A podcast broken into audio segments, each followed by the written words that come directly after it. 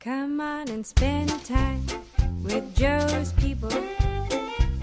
Just slacking near the old cathedral. I'm so glad I'm one of Joe's people. And we'll have a lot of laughs. Get closer to the Lord. Just chill out now with Joe's people.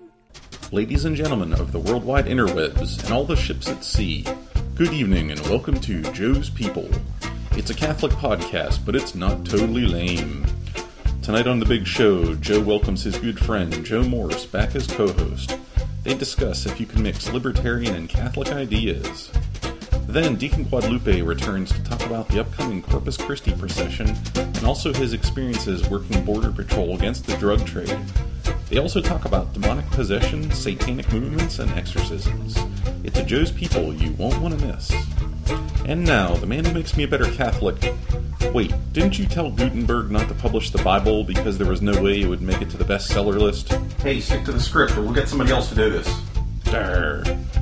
And now, the man who makes me a better Catholic, Mr. Joe Geisler, and his friend Joe Morse. All right, so yeah, thanks for that intro. Uh, so I'm here with my good buddy Joe Morse. Hi there. Hi there, Facebook, not Facebook world, Joe's People world. Joe's People World, all the, the interwebs and all the ships at sea, and po- any satellites that are listening in. So yeah, Coming yeah, to so you live from the, what is this, first grade classroom? This is our. Uh, It's like a school for ants. I yeah, it's uh yeah we, we got uh, we got some high we got a high tech studio we're working on today, and uh, so it's call just it? hard to describe how how advanced High tech it is, yeah. But uh, so but um, we have air conditioning, so that's uh that's a plus. plus yeah. and we got we got chairs. So, but yeah, um, so yes, so this week we're gonna have on uh, we're gonna interview uh, uh, Deacon Guadalupe. Very excited about this. we're gonna talk about Corpus Christi. So, uh, um, but yeah, so we were uh, we you wanted to talk about fa- uh, we want to talk about I think the topic would be Facebook evangelization or Yeah. maybe fa- Facebook arguing. So um, I don't know why, Uh. but so sometimes my wife comes in and says, "What are you doing?" And I have to tell her there's somebody that's wrong on the internet. There's only one person yeah, that's wrong. and I need to And fix gotta, this. Fix it. and it, you know it may be me i could be the wrong person but Yeah, it needs to be fixed before i come to bed but That's what, um, yeah so that's what i've been doing recently G.K. Chesterton said, you know, uh, what's wrong with the world? Me, right? So that Oh, was that was his answer. that is totally Uh, chestonian yeah. chestertonian Chestertonian. yeah, Yeah. They- he was, loves the uh, paradox uh, or Chester Belloc. That was uh, uh, Belloc liked to think that everybody else was wrong though. But so, but yeah. So yeah so yeah i was saying um, you know it's interesting you have people that just want to argue Yeah. and that can go on for you know days just that was an, that was a Monty Python, the guy that paid five oh yeah uh, five pounds for argument an clinic Yeah. well, he wanted an argument. This isn't an argument. Yes, Yes, it is. Yeah, it is.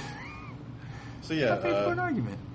yeah. So you've got uh, you, you've gotten into a, uh, a discussion, which uh, I, I think we might turn into a whole show eventually about uh, Oh, it should be. Catholic and libertarian. Yeah. So, Yeah, so well, there's we'll- a uh, cardinal that recently came out, declared war on libertarians. said that they were, it was incompatible with the church. with Catholic teaching. And yeah, lucky for us libertarians, Catholic libertarians, um, we uh, they can be fallible. They don't. They're not necessarily right Yeah. on everything. Even saints can be fallible. So. Sure. It's the magisterium itself that, can, that, is, that is infallible. Right. And so I posted a, a reply um, on my blog, and So- got so which some of- interesting Which of his responses. points? Which of his points did you most take issue with? Uh, Well, I just think he misunderstands. From what I saw, he misunderstands what libertarianism is. I think he's confusing it with crony capitalism, which Yeah. isn't good. And I don't think that if you understand economics, you'll you'll see that that I don't think anyone will defend crony capitalism, even the people that benefit from it. Um, and I that's mean, just a matter of, of- capitalists using the government's power to uh, to profit. But it, I mean, in terms of, um, uh, I mean, certain arguments, people could make a. Um, Well, I mean, how would uh, how would a libertarian approach uh, the the life issue, for instance? Um, Right.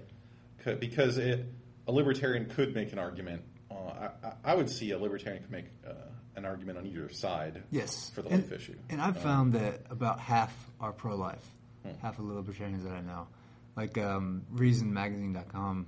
Uh, well, it's a it's a libertarian uh, publication, and every time they post something about abortion, you get half the people going off on abortion, and the other people going off on pro-life. But yeah, so it's a it's an issue. Um, whereas libertarians stress liberty and they see that as a liberty issue, um, a lot of libertarians see it as a, life issue, um, and you can't have liberty without life.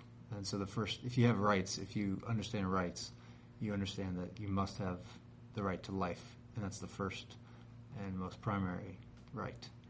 Now, what about? Um, uh, I mean, uh, I'm guessing the. Uh, well, okay, I, I won't put words in the cardinal's mouth, but uh, you know, Pope Francis had had come out and talked about Yes. um, talked about both government, or you know, I guess he would say political and economic leaders should. Uh, he talks about an option for the poor. Um, basically, that there should be both government and economic power used to help the poor. Right. Um, so, how would a what would the libertarian Catholic uh, view of that be? Well, basically, yeah. the The idea is to help the poor, and you don't do it by coercion, which is what government does. Um, and, and time after time, we've seen uh, study after study shows that more economic freedom helps bring people up um, from from poverty. And yes, it helps the wealthy become more wealthy, but it also helps the poor. So the more economically free the country is, the better off everybody is, including the poor. So economically free countries have uh, their poor are ten times wealthier than the poor in in countries that aren't as economically free. what about? Um, he talks about inequality and like the growing inequality, right? Um, so, I mean, the thing is, in, in a, um, a totally free economic system, I mean, you could there there Right. there isn't, or in, in a um, in an economic system that isn't really directed, you could conceivably have these um, almost singularities of wealth, right? Or Yeah. one- where a rich, an extremely rich person just keeps getting richer and richer and richer, right? And Right. um, you could have Gateses and uh, you know we used to have Rockefellers and um, J.P. Morgan at one time was so rich he was loaning money to the federal government uh, during Sure. an economic crisis, right? Yeah. Um, you know, there's nothing to stop uh, one, you know, a, a very handful of people from grabbing a large percentage of the economy eventually, right? Um, Right. With without some some intervention, right? Um, Yeah, but I, I say if everyone else is better off, also, what's the what's the harm in having somebody astronomically wealthy? Well, the, the question is, is, is if they become so wealthy that they um, that there's a distortion of the system, right? That it's no longer um, that they're rigging the system. Basically, they're setting Yeah, the in, the, in that right? point, it be it ceases to become a free market and becomes a crony capitalist system. Yeah, right. So then at, at that point, it's not. It's but that that can arise. because of the wealth. But yeah, because of the concentration of wealth, right? So Right. And there, there are also um, positives that come from just astronomical amounts of wealth, like uh, some of the universities that are funded solely from these crazy, uh, uh, crazy capitalists. Well, I grew up in Pittsburgh, where the Carnegie Carnegie um, uh, Carnegie Mellon? decided that uh, um, it, it okay. See, it's a there was a Simpsons quote. Um, uh, Oh, I was gonna it, ask- It was after it was you know because Carnegie basically it was oh after this country's given me so much I'm going to give back and um, when Bart had his own show uh, television show Marge said uh, I'm glad you're you're finally giving back to the community after ha- having taken so so very much. and so it's yeah, I mean you know uh, people like to give back after they've taken so very much. For, And from people say there's positive externalities just from you know government programs. Like if you build a road, there's going to be you know higher, more commerce, for instance. But there are positive externalities from private enterprise as well. Um, like a restaurant opens up and they, they provide free Wi-Fi, so somebody walking outside can get free Wi-Fi. So things like that. There's there are positive externalities even from uh, people that don't necessarily in, intend that to happen. Yeah. it's uh, Milton Friedman talked about that about how um, one of the interesting things was that um, uh, well, I mean, e- even if you just think of the capital or the uh, free market system, is uh, the miracle of cooperation that it allows in people that don't even like each other or people that actively Right. hate each other actually end up helping each other economically because Um, it benefits both of them. yeah, because they almost can't help it. Um, uh, and he, his his example was you know building a pencil, even that it comes from the the that the components of a pencil come from all over the world. Yeah. Um, no one, no one person knows how to make a pencil Yeah, because of all the components that come in from various areas. So you have to you have to work with people that you may oppa- oppose politically or you know morally, but you're working together. You're, it brings people together. The economy, free market, brings people together in that way to work for everyone's independent, individual, better interest. but I mean.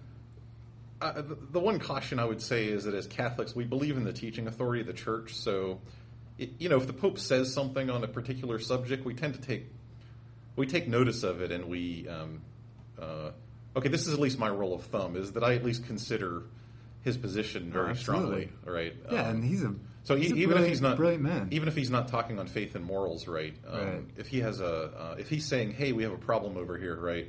Yeah. Um, we don't just tend to think that, "Oh, yeah, what you know, what do you know? You're from Argentina," or I mean, it's no, it's a, uh, y- you know, we we uh, um, we obviously consider uh, you consider exactly what he's saying, right? So Yeah, well, and I think he is guided by the Holy Spirit. Um, but I think it should guide him to an economics course. Yeah, I won't, I won't go there. Uh, so I'll, I'll, I'll leave that up. And I, and I think it'd be good for us to have a. a I was saying I'd be willing to have a, uh, have a Catholic economic forum uh, where we can. Uh, That'd be excellent. we could do a, a, a firing line uh, type of uh, William Yeah. F. Buckley uh, discussion. So, I think the important, the takeaway is that a lot of people see, you know, the free market system as simply greed. But the important thing, and um, John Mackey, he's, uh, owns, he started Whole Foods. Whole Foods, yeah. uh, here in Austin, he is a big proponent of conscious capitalism, which is it's the concept that it actually benefits people, it benefits more people than alternatives. Yeah. And so if you truly want to help people, that is the best way to do it.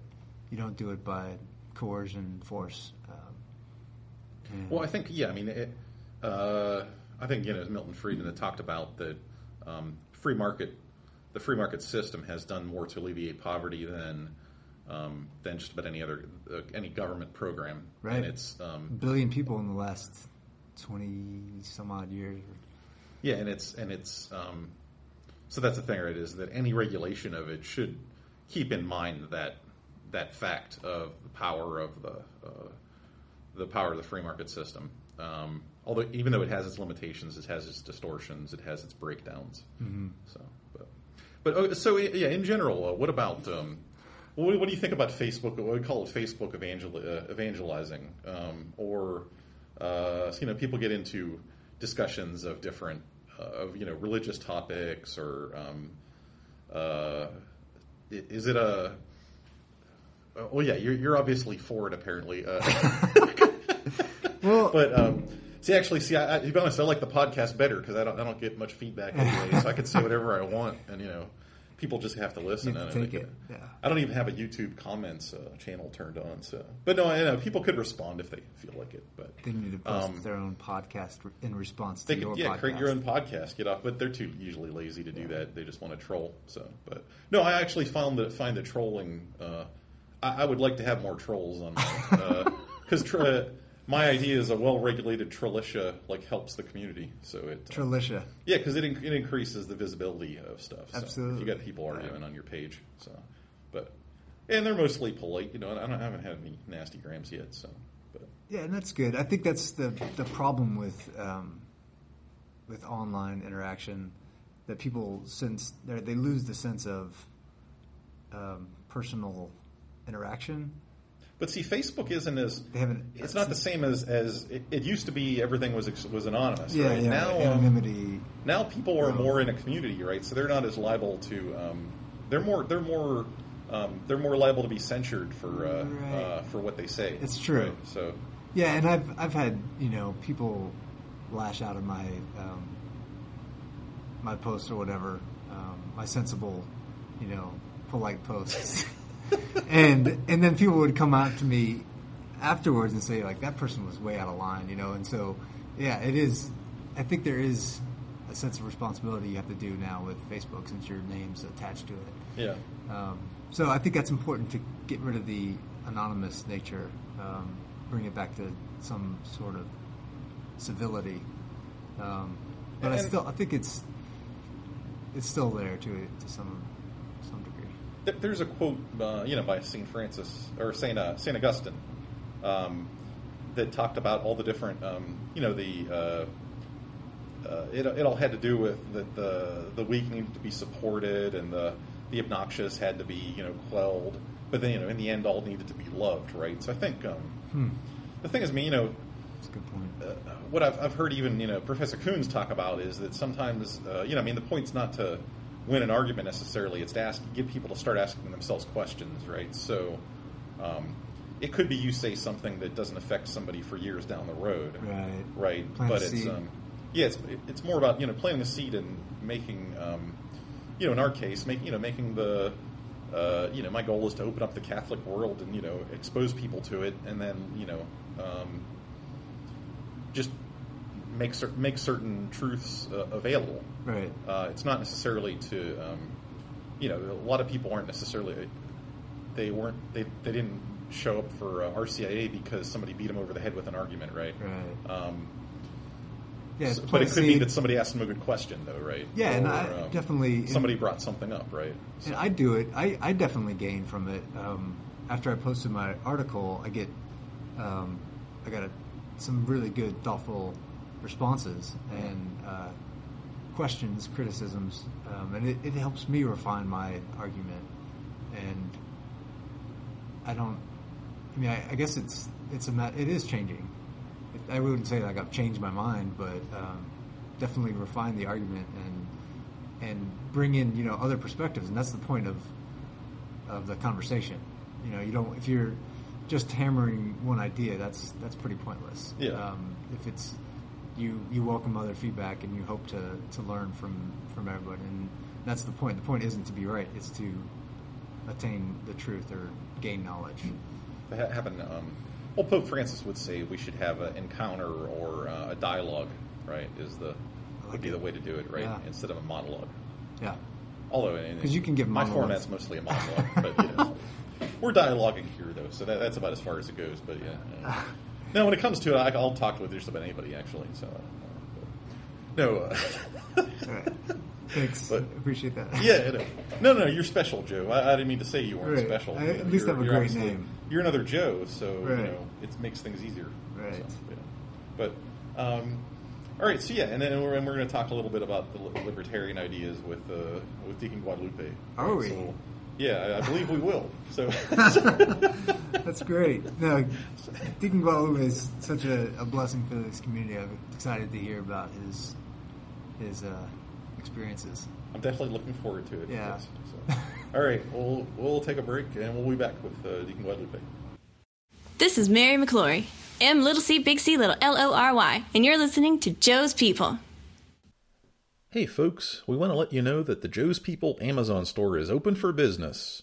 Just go to joespeople.com and click on our store link at the top, or you can go directly at joespeople.com/store. We have some of Joe's favorite Catholic books, music, and movies. We have both paper and Kindle books, and music by Catholic musicians, including one of Joe's favorites, composer and pianist Eric Genuis. Come check us out. That's joespeople.com/store. Thanks and God bless. All right, so we uh, I guess we're back, right? So yeah. but uh, uh so here opening ever. best opening ever. It's I've stumbled into openings way before. Don't worry, I'll let it we'll edit all this out, obviously. So, um, so this week I'm here with uh, my co-host Joe Morse. How's it going, Joe? Hey, fantastic. And uh, and we're joined by uh, Deacon Guadalupe. And, well, Deacon Guadalupe Rodriguez. Good to be here. Good to have you again. So, um, and uh, so we're going to talk. Uh, eventually, we're going to get to our uh, Corpus Christi uh, discussion, but uh, um, but yeah, we thought we'd have you back. See, what's interesting? So you know, we had some good, good, interesting stories last time, and then, and then after people, I told people at an interview, they're, they're like, "Oh, you should really." You, did he talk about that that time he was a border uh, guard? And I'm like, "No." Go, yeah, he got into a car chase. I'm like, no, I don't remember that at all at our interview. but uh, and then somebody else goes, yeah, he used to work with that exercise exorcist guy, I think. And I'm like, okay, that would have been a good story too. so, but yeah, so um, I guess to review, so you're, I'm trying to remember what order you said you you had. Um, you were a high, uh, a high school science teacher at one point, That's correct for seven years. seven years, and then you were uh, then you were a sheriff's deputy. That's correct for seven years. seven years, and now you've been a deacon. You said for seven or how many years? Since now? 2006, I've worked Okay. for the church for nine years now. Okay. So varied career. Yeah. Yeah, that's Different a, that's, hats. That's a certain uh, different career path. So yeah, Yes. that's a. But uh, but now at one point, so you, at one point you worked you, uh, you worked border security. at the- no, it was all part of the or- deputy sheriff.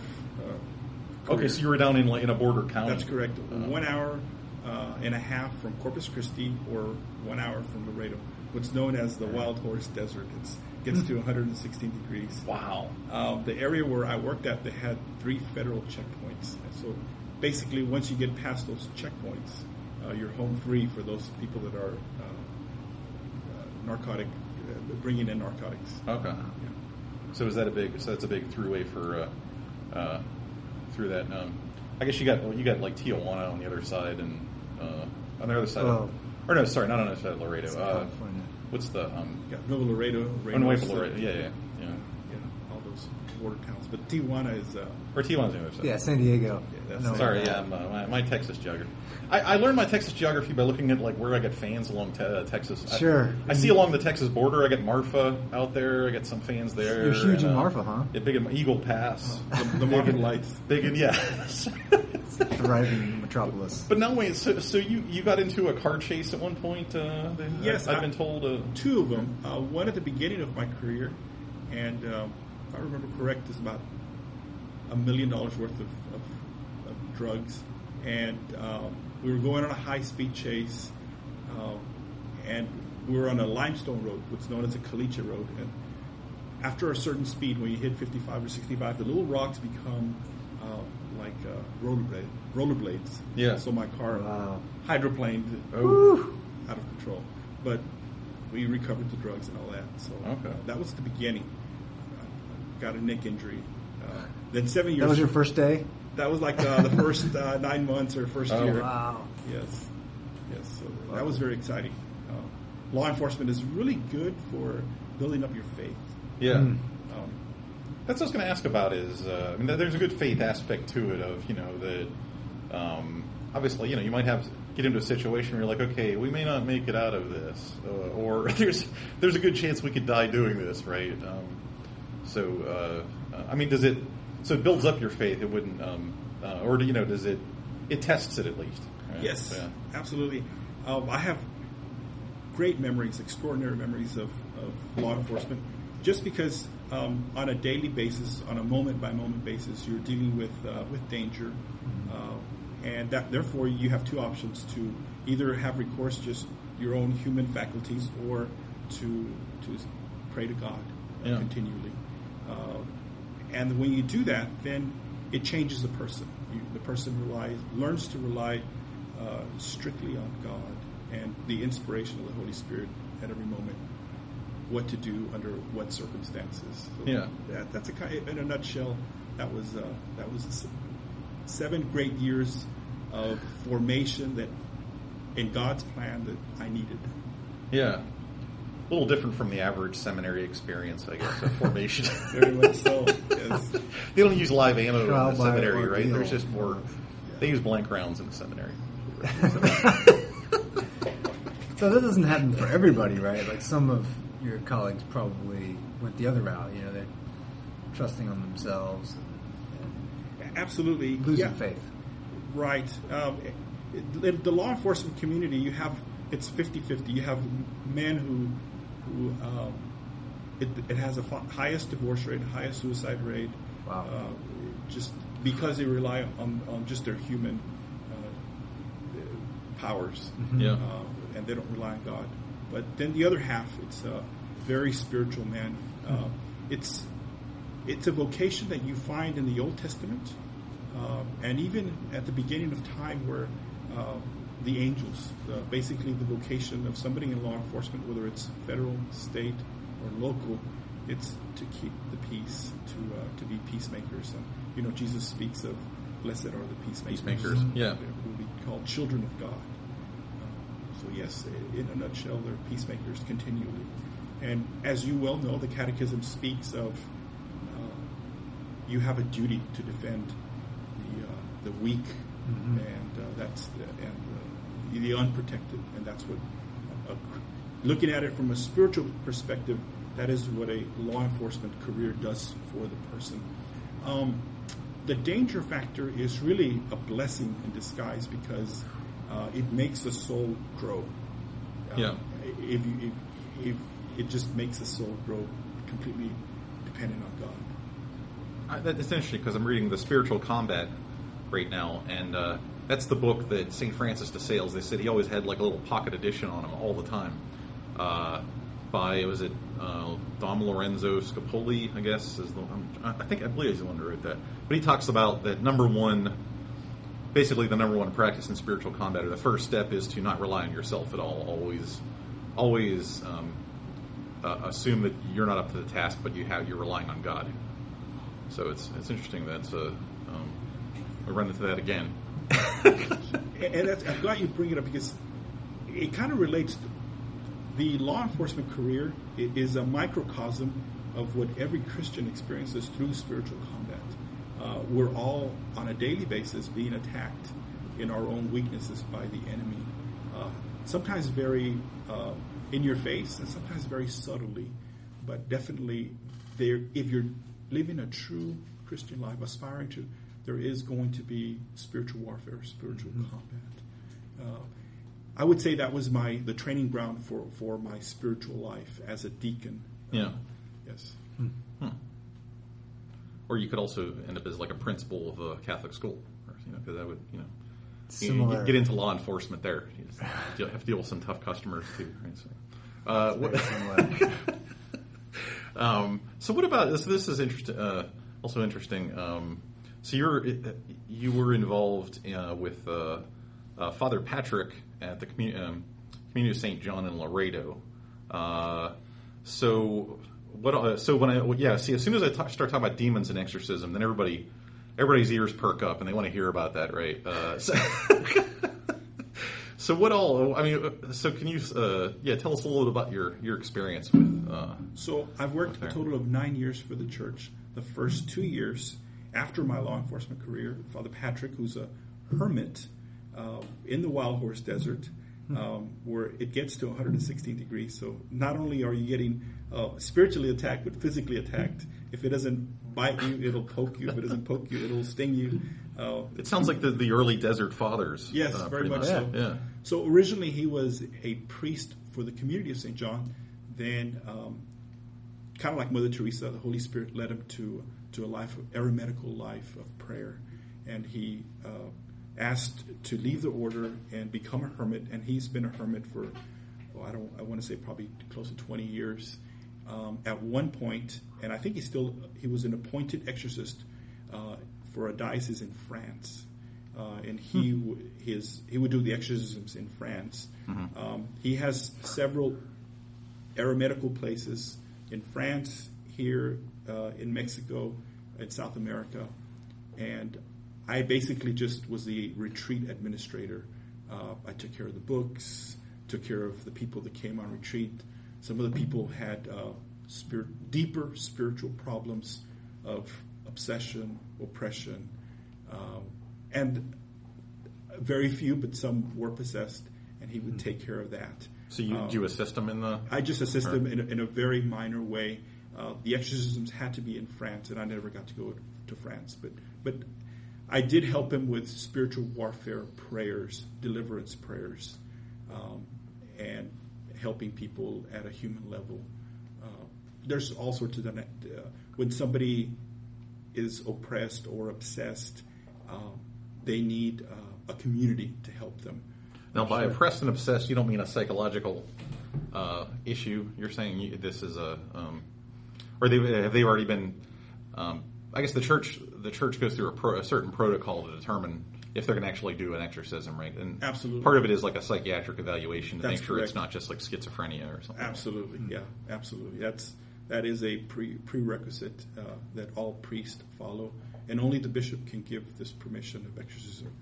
Um, but the vast majority of people who need deliverance, it's more at the obsession level. But we're speaking not at a uh, human psychological level, but at a spiritual level. Um, and it could be you, you- an easy example would be like somebody who's an alcoholic. Um, they experience a certain amount of human addiction, but there's also a spiritual component Okay. where the enemy wants to tempt you to drink more alcohol. You could take that into different aspects. Somebody who has an anger problem, somebody who has a, uh, a pornography problem, somebody who has a uh, just any kind of spiritual problem. Yes. So they usually have manifestations in the physical realm, like the spiritual combat usually has a manifestation physically. For the possessed, yes. Okay. Uh, there is actual physical manifestations of physical strength. For example, at Father Patrick's, there was this, or they know the unknown. The the enemy reveals something about uh, about Joe or, or Joe. Oh, Joe and Joe. Either of the Joes, yeah. Um, we were going Latin. I was going to be Primus, and I was going to have him be Secundus. But that's my It just dawned that's my me. pride uh, Joe coming and out. Joe. yeah. Uh, would you go by Joseph or Joe? Um, I'll do both. Both, okay. both excellent names. If I was ever going to have a name change, I would change it to Joseph, just because I love Joseph. But I like that the bishop is Joe, though. He's uh, Yeah, officially Joe straight up because Joe. it's. Uh, I mean, it's one syllable. It's faster. You know, it's more. Uh, we were going to call it two cups of Joe, but Two uh, Cups of Joe. Right. that was This- this Pat podcast. Ryan. Uh, he, he gave us that idea. He wants money now because I said that. But, but anyway, Every sorry. time- quarter every time you say it. So anyway, Father Pat, here, here's an interesting story that happened there at the, at the Hermitage. It's about a 1,200 acre ranch, and there's a main chapel, different hermitages, and one person there, he had access to the unknown about your own personal life Wow. that nobody else would know that it happened to you 10 or 15 years ago. Yeah. that would be a, a physical manifestation, actually spiritual, but he, physically by verbalizing it, Right. um, that uh, that person was possessed. So, I mean, you've seen this. Uh, uh, you, you'd witnessed this. Yes. So explain the hermit aspect. So he was a hermit, which means to me secluded and out, removed from society That's correct. intentionally. Um, but then although he's- they're he's- although they are in a community, so that's interesting. When Oh, okay. in a, in a, right, so they aren't. He's not entirely isolated, right? I mean, he So- is. uh, When we speak of the Or- eremitical life, there's different charisms and the different types. Uh, his charism, um, th- there is a community, and usually there's five, ten people there. It just varies. Um, but they're not living in the same place. They live like two, three blocks away Okay. in the woods, and uh, everybody kind of like a little, little city in the woods. Wow. Um, and are these tents? Are they, what, what kind of? some of his Or buildings cabins. are um, are clay buildings. Um, Ah.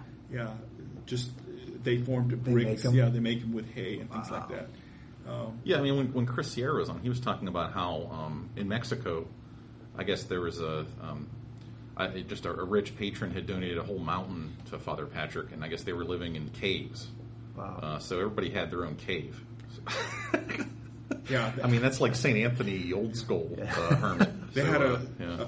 a, a mountain that had caves, uh, and uh, they made their their hermitages in the caves, and it was a, a mountain dedicated to Saint Michael. Who, by the way, is the patron of police officers, and it really should be everybody's sub patron for protection. yeah. um, here at the cathedral where they pray the St. Michael prayer after Mass. Yeah. And, uh, Pope John Paul recommended that in 92, 93, that we should continue praying the St. Michael prayer. Yes, my parents always pray the you know uh, Saint Michael the Archangel, a prayer to Saint Michael the Archangel after finishing a rosary. Um, Yep. And I guess a lot of people do that, but I'm not sure if it's a standard. Uh, you know, if it's It's not in the. people seem to books. pick whatever they want to add on to the end of the rosary, right? So they, they mix it up. So, The beauty of it is, in the end, God wins. yeah, And we will not be tempted beyond our Scripture says uh, that we won't be tempted beyond our strength. Um, but we do have to, you know, like um, we, we, we do have to be molded. Uh, we do have to go undergo trials that we may be sanctified. Um, and definitely, the whole world is under trial today. It's so evident now. Uh, the attacks of the enemy on the church and the individual. Uh, it's just so so in your face, so Yeah. clear. Yeah. So, um, or yeah, so, uh, and I guess this, yeah, this does lead us into um, uh, talking about, uh, you know, the body of Christ and the church and body of Christ, and then, of course, Corp- uh, Corpus Christi. So, what I want to do is take a break, and then we'll come back. We'll talk about bringing Christ into the into the world, out into the world. So, all right, we'll take a break, and we'll be back. Join the Knights of Columbus and St. Mary Cathedral Parish as we process from St. Mary Cathedral to the state capitol and into the rotunda. Join us as we give witness to our faith through prayer and solemn procession. This will be the first time the Blessed Sacrament has been brought into any state capital in a Eucharistic procession. The procession will depart St. Mary Cathedral at 10th and Brazos immediately after the 9:30 a.m. Mass on Sunday, June 22nd. Please join us. Thank you. All right, so we are back. Um, so yeah, so before we talk about Corpus Christi, so Joe had a uh, That's some controversial. some questions. controversial Absolutely. Those questions. are So this is about Okay, the, yeah. the your time in the law enforcement, Mm-hmm. and what would you say is your percentage of the crimes that you dealt with that have to do with drugs? I would say most crimes are influenced by some kind of intoxication, whether it's alcohol, drugs, Huh. um, even intoxication of our own spirit. You know, when when there's a domestic disturbance, uh, when the the man is just it's his own spirit, his own will. Uh, but definitely, in that case, he's under the influence of adrenaline. But everybody's under the influence of something when, when we're called uh, to to bring peace and order. Uh, but it is, uh, as far as crime, um, it is a big part. Whether it's alcohol, uh, or cocaine, marijuana, um, they all, in the end, change the person's. It gives the gives them him or her the umph, courage to do that. That's not within the law or normal, Immoral. immoral. Absolutely. So you're saying a lot, most of it, uh, most of what you had to do with uh, in the police force was was dealing with intoxicated people. Right. Um, In some sort. do you? How would I put this? Do you- is it? Um, do you see that the the solution to the problem of you know the drug problem? Yes. Do you see that as creating its own problems, also in addition to the, the problems that the drugs create? Be So- more specific. I, Yeah. So like. Uh, like legalizing drugs. Is that what you're yeah, I guess that's what I'm getting Oh, at. good, but good. That's a good question. That's an awesome question. So the church has spoken to the church is very Sounds circumspect. Yeah. This is a controversial I like that. question. I'm using the Socratic method to get around to the point. Because it seems logical that if you legalize drugs, then then you wouldn't have the cartels, uh, and you You you take know, out the profit motive. And, Right, we looked at the, at the prohibition during the 20s of alcohol. Right. That created the mob, basically, in, uh, with Exactly. alcohol. So, theoretically speaking, you get rid of prohibition of drugs, and that gets rid of the. So the church the church has a uh, something called a family compendium. It's a collection of different church documents. Nice. Um, in there, you have Famili- Familiaris Consortio by Pope John Paul and different documents. One particular uh, teaching in there is on drugs. Does legalization of drugs help or make it better, or you know? And it clearly states that it doesn't, and it makes distinction because drugs automatically change the person's character, uh, physiology. While when you you made that good comparison with alcohol, you know, I know deacons, priests, good fathers, good mothers that have one beer or one glass Right, of wine. Uh, and and that does not change a person's personality, while drugs, cocaine, marijuana, those automatically change uh, the person's physiology, emotions, uh, and therefore all sorts of illegal, immoral things can happen. So you would have a society where the teacher would be teaching high, the mayor would be on coke, uh, you know, whatever the drug is. Yeah, and we're saying we're saying as a society that that's okay. 'Cause- Well, right? I mean, because uh, laws are also the they're the statement by society of what we think is Right. is acceptable behavior. Well, j- just to Right. answer Yes, yes, that, absolutely. the um, alcohol is legal, but you don't see like a mayor giving speeches when he's drunk, or you know, there's Right. Because it takes because it some- takes six beers or five beers by the I see. time you're intoxicated, or, or for some people it could be four. You know, but but th- you have to hit a threshold. There's not usually a, like a casual crack addict, right? Or a functioning meth addict. I don't know who you're hanging out with. But But in other it happens. in other words, you, you can't have just you can't say, well, I can have one line of cocaine and I'll be okay. You know, Yeah, it won't influence my character. and the Uh, point is to become high with those, Right. those illicit drugs. or meth. You know, you can't say you're just gonna one because meth is so strong. You know, Yeah. uh, so that's in that. I, I don't remember the exact name of the document, but that's the distinguishing factor that it's an immediate change in your personality. Uh, yeah, yes. Okay. Now, some of these drugs, like for going back to my law enforcement, they had a satanic priest curse the drugs so that the spirit of addiction would be automatically attached. So you're dealing now with two criteria. Yeah. The the biological that your body wants more cocaine, and the and the spiritual that this has been consecrated for evil that you would get spiritually attacked. So that's the other factor, uh, that uh, profit factor that people don't look at that. Um, I had firsthand experience in law enforcement. Uh, people that I would arrest in their vehicles, they would carry satanic uh, paraphernalia and Right. satanic idols and things like that. Can can you talk to that? Speak to that because I heard in um, I think no, northern Mexico there's a, um, a almost a cult that is arising because of this, um, because of the prevalence of the the uh, cartels and it's almost a cult of death. Absolutely, it's it's called a Santissima Muerte. Um, it's it's uh, holy death in English, uh, or saint death, and there's nothing saintly about it. Right. It's Satan himself, death, uh, the father of lies, um, and the drug dealers use it a lot uh, as their patron or intercessor.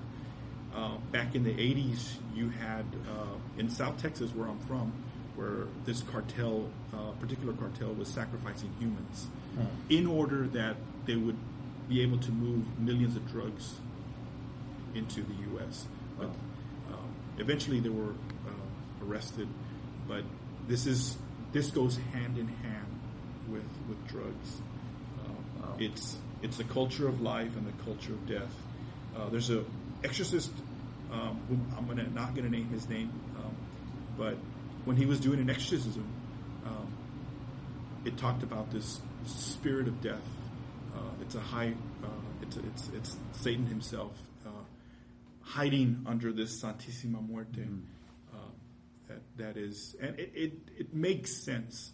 It's the culture of death versus the Right. culture of life. Yeah. Uh, and you you- see it even in Austin. You see people on their on the back of their vehicles with this uh, Ripper Jack uh, skull Jack the Ripper. I saw that yesterday. Yeah. Yeah. Wow. And it's uh, yeah, it's it's they mean business. You know, it's it's real. They don't deny it. They have made in Mexico. They have made shrines all over the place uh, to this uh, death. Yeah, to the devil. Wow. So, so you know, another angle to the drugs, they're not connect to legalize them is to you know, it's Jesus offers us the Eucharist, life. The devil offers us drugs, death. And, and I mean, a lot. I mean, the interesting. I mean, the point of drugs is to alter perception and sort of alter your perception of reality and get away from reality, right? When um, you know the Christian and Catholic view is to is to embrace reality, right? Is to is to embrace the ultimate reality, right? So it's all a matter of which, which direction are we moving, like closer to reality or further away from it, right? Or what? Even in, a pra- in the practical aspect of oh, we take the profit motive away, but still, it's it's are we helping our brother get closer or further away in, in doing that, right? by legalizing. You said. Yeah, And that's that's a really Well- good question because I mean, in Denver, what happened in Denver, Right. and, and I'm guessing that before all is said and done, it, other states are going to legalize it. Um, but God is in control. Sometimes, you know, we're a young nation. We're like the prodigal son. Sometimes you have to lose everything to come back to the Father. Uh, we're the only country who's still Christian, and and I wonder how much. Um, but sometimes we have to hit rock bottom that we may go up that we may realize even my servant in my father's house is better off as food and uh, spiritually we're going to bankrupt ourselves uh, Interesting.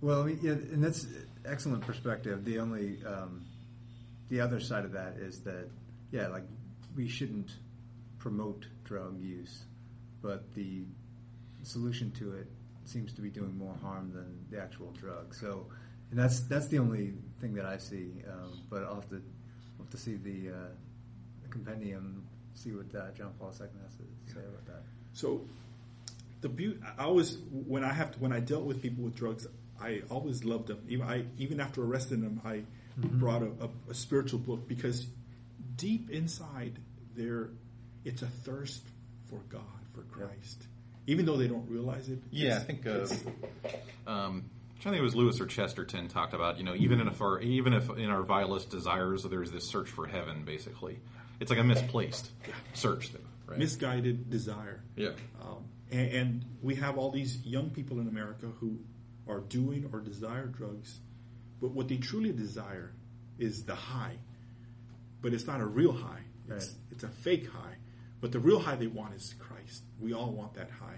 The high that remains, the joy that remains. It's that's why he gave us the gospel of joy. This uh, uh, Father, I'm sorry, Pope Francis. Uh, that he is the true joy that we, the happiness, the real joy that we all want and desire. Um, not artificial, not the one that leaves you just empty afterwards. And so I've got to go back for Right. more drugs because to to quench that emptiness, that solitude, that loneliness, that oppression. Yeah, it's a good. uh, Well It's a really good question. I mean,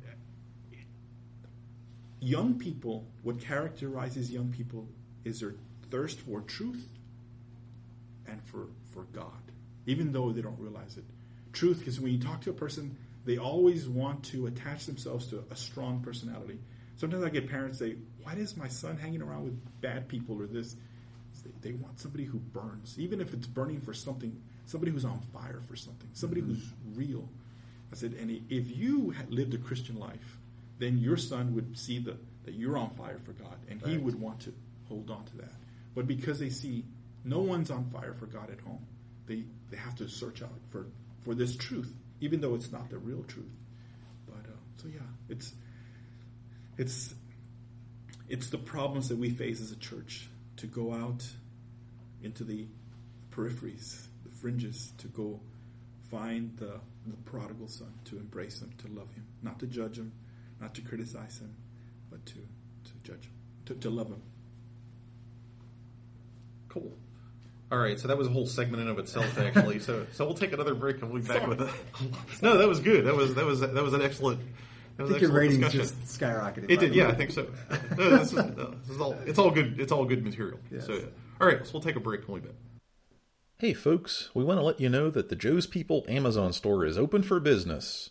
Just go to joespeople.com and click on our store link at the top, or you can go directly at joespeople.com/store. We have some of Joe's favorite Catholic books, music, and movies. We have both paper and Kindle books, and music by Catholic musicians, including one of Joe's favorites, composer and pianist Eric Genuis. Come check us out. That's joespeople.com slash store. Thanks and God bless. All right, so we're so we're back. Um, so uh, so yeah, I promised we talk about Corpus Christi, which we, we do want to talk about. Uh, so the Feast of Corpus Christi is coming up um, next Sunday, and uh, so now, uh, so why exactly do we need a why do we need a force a fe- why do we need a feast of Corpus Christi? Um, would be my question since uh, you know every week at the mass it, it basically is a feast of, of Corpus Christi of the body of Christ. Um, so why do uh, I guess what you know you could elaborate on why do why do we need to have a special feast? Th- that is a question that in the 13th century the whole church asked themselves. And what happened is there's this 16 year old named Juliana who receives these visions of Jesus.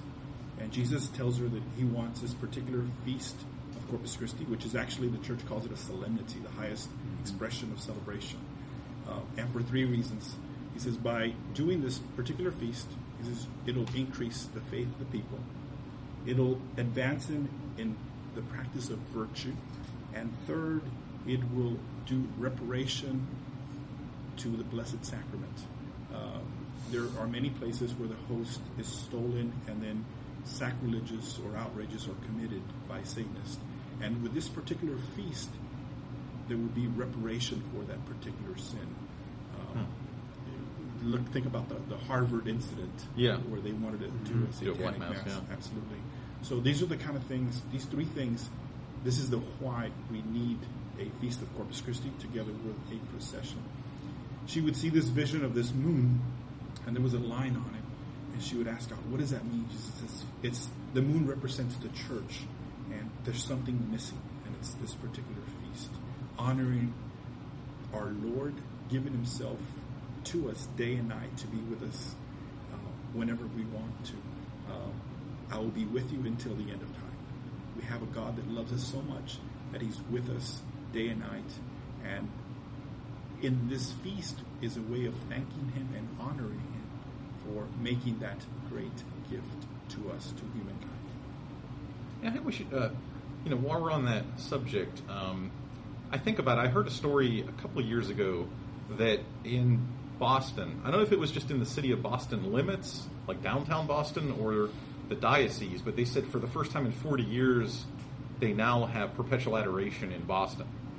And I, I, I assume maybe they're just talking about downtown because it would be insane if it was the Archdiocese of Boston. But, um, but then I think in, in Austin, we actually have perpetual adoration available um, in a 24 hour day perpet- uh, adoration at maybe five parishes at least I could think of. Um, in the entire diocese, there's 13 uh, perpetual adoration chapels. yeah. Uh, in town, there's six of them. Uh, With all within about I don't know 20 minutes of just about anybody in Austin. So, So, take that, Boston. Um, yeah, so I think we're yeah we're one up on Boston on that, but uh, yeah, I mean I think that that's that's remarkable actually that uh, people can you know go and spend time with the Blessed Sacrament anytime they want basically. So no excuses. And here's here's another incredible statistic: more than half of the perpetual adorations worldwide, more than half are in the U.S. Hmm. And to me, it's a sign of how much God loves this country. Yeah. you know, one nation under God, uh, where God is worshipped day and night. Most especially Austin though. I think is what we're saying. that's, that, that's what we're, what we're saying here. We're- God bless Texas. You know the, the, Yeah. the slogan. God bless Texas. So now, um, okay, so and, and now we're gonna so we're gonna have a. Uh, okay, the only thing I would have asked Jesus is, could we have a Corpus Christi procession in February? But it, I guess it has to be on in Texas. So so so um, yeah, it's gonna it's gonna be in Typically June. we're gonna we're gonna have, it's gonna be we're gonna have, so now we're gonna have a Corpus Christi procession, and we're gonna go from uh, the cathedral uh, up to the state capitol, which is all of you know uh, two blocks north, and one block west. But um, but still, we're gonna so uh, the cathedral will be having having this um, next Sunday, and um, uh, obviously, I guess what this is the Sunday the twenty second. 22nd, June 22nd. June twenty second. Um, and so the uh, so will you, you, you be uh, so you're you've been coordinating all this, right? Will you be you'll be do, doing the procession? Uh, yes, So- uh, myself, Deacon Vince, uh, four other priests, a total of about 22 altar servers. Uh, Wow. It just requires it's the church has guidelines. Uh, there'll be a choir from San Antonio specifically coming to uh, sing the original chants that St. Thomas Aquinas, when he, he he's the one that wrote uh, the office, the prayers, the chants, Mm-hmm. and there were particular music that was for this particular solemnity. And these this particular choir from San Antonio is go, coming to sing those original pieces Hmm. um, inside the rotunda. Yeah, so that's the other big thing. So last year, uh, I don't, I, I missed the last year. I was at the one where at the uh, the UCC where we, we went up to um, the near the UT Tower. But um, so now this is, I think that we this is a historic first, right? That we're gonna um, have a Eucharistic procession actually go inside the rotunda. Right. That that is correct. It- is a special blessing from God. Um, it just in His plan, all the pieces just fell together.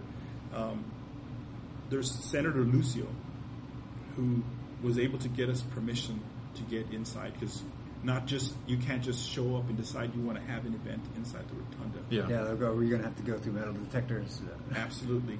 Um, and this is a special grace for Texas, for the people, that where Jesus will actually bless the whole state.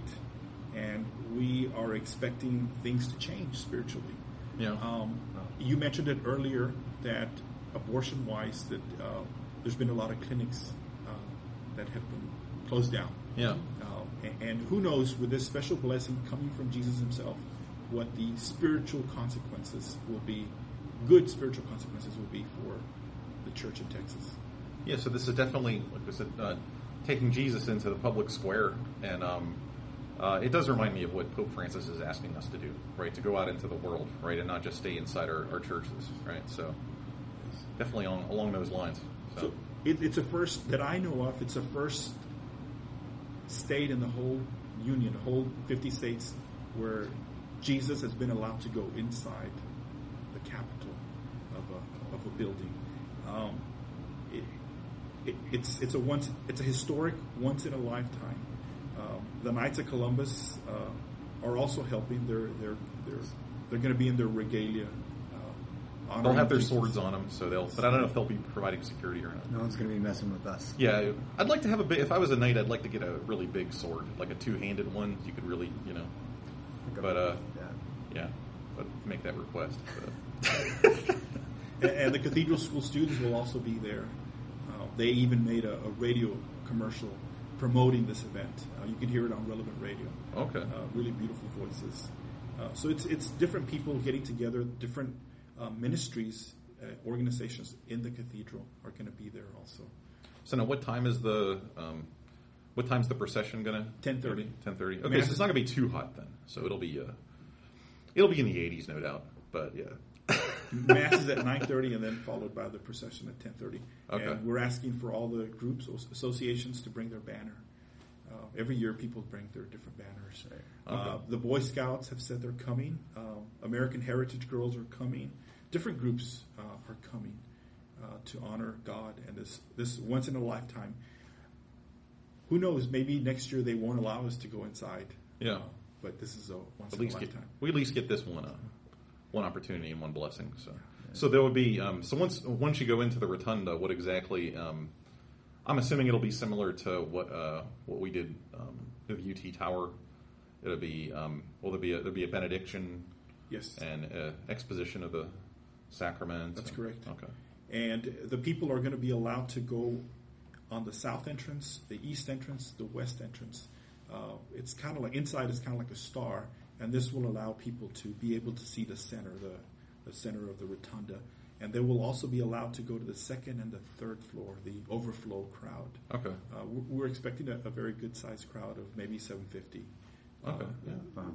there's a lot of people from outside of Austin who have contacted us that they're coming to this special event. Yes. and you're going to have i mean you know at the capital you always have you know to- uh, always overrun with tourists right so i guess you know people that the interesting thing i think it um, when we were at the ut tower was you know people that are just walking around minding their own business right they um, you know the, the average the average non-catholic doesn't see a monstrance they don't see jesus every day right so um, uh, in, in the in the form of the blessed sacrament right so they're uh, Somebody, uh, somebody had asked, "Are they worshiping the sun?" I think wasn't That, um, that was one of the processions. Yeah, Because they- the beauty of it is they they witnessed worship. They knew that something holy was happening. Mm-hmm. They just couldn't figure out. This was secular atheist type people were. They said, "Are they worshiping the sun?" They figured the worship part. They just couldn't figure. But it's also Jesus sending a grace to their hearts. Yeah. they know that something holy is going on, and that's the other thing for for doing this procession is that people who would never have encountered God have an encounter of some kind with God.